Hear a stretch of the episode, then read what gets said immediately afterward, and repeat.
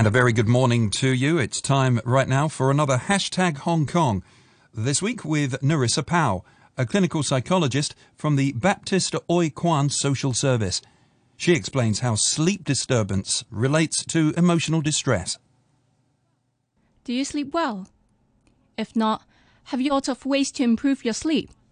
It's no surprise that emotional distress is related to sleep disturbance. Before we jump into the solutions, let's take a glimpse at the situation in Hong Kong. In collaboration with the Education University of Hong Kong, the Refresh E-platform of the Baptist Oi Kwan Social Service investigated the relationship between insomnia and emotional health between two thousand twenty-two and two thousand twenty-three.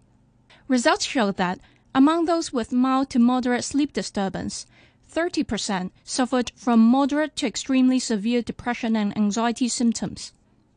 Over seventy percent found that sleep disturbance had significantly affected their daily living, making them difficult to cope with work, family responsibilities, leisure activities, and interpersonal relationships.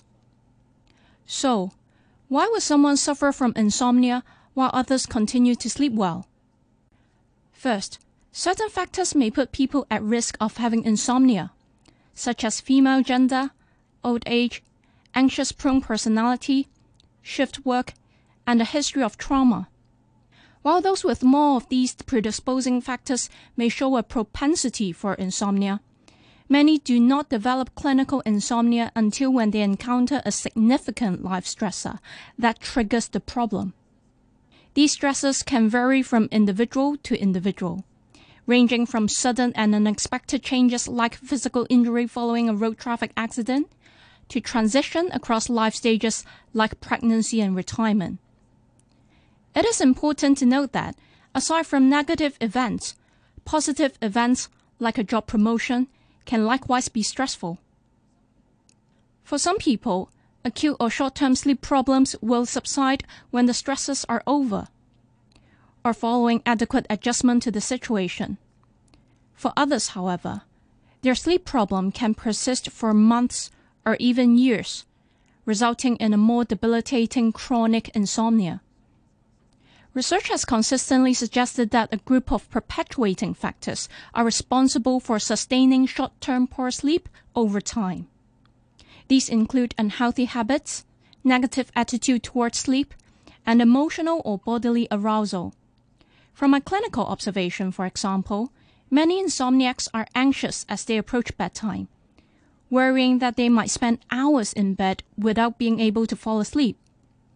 Also, when they are unable to sleep, many of them would scroll on their phones or ruminate about unfinished business of the day. Our brains stayed active, our emotions remained anxious, and our bodies continued to be tense throughout the night. In terms of lifestyle, some insomniacs have a habit of taking afternoon naps in hope to catch up with the much-needed sleep. However, with our need for sleep partly satisfied after a nap, we may no longer have a sufficient drive for sleep at night, contributing to a vicious cycle which maintains the sleep problem. So then, what can we do to improve our sleep?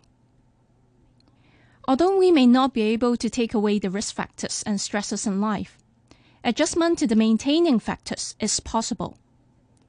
Cognitive behavioral therapy, or C B T in short, for insomnia is a structured and evidence-based therapy that is widely recognized as the first-line treatment for insomnia. By targeting the maintaining factors of insomnia, core components such as sleep hygiene, stimulus control, cognitive restructuring, sleep restriction, and relaxation techniques are introduced and practiced to tackle the sleep problem in a step-by-step manner. For example, in C B T for insomnia, we learn the importance of establishing a regular wake time to strengthen our circadian clock. We also learn to avoid afternoon naps and to go to bed only when sleepy, in order to increase the probability of falling asleep quickly. It is typical for individuals with insomnia to catastrophize their sleep condition, meaning that they tend to perceive their sleep as worse than their actual sleep situation. In C B T for insomnia, by filling in the sleep diary, participants can learn to monitor their sleep condition in a more objective manner and to adjust their sleep and wake time in accordance with the advice given.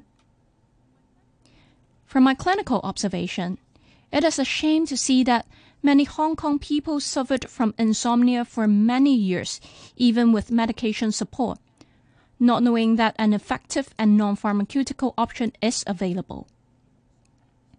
Insomnia does not only affect our sleep, but also our physical and mental well-being, study and work performance, relationship with others, ability to enjoy life, and much more. One last important message is that sleep problems can be managed. Together, let's sleep well and safeguard our mental well-being. To wrap up, I'd like to dedicate this song to Hong Kongers. Please enjoy Ride from Yo-Yo Sham. If the wind catches me, then I fly. Rain catches me, then I fall. Life is a wave that we ride on. Sounds to me like a song. Why not sing?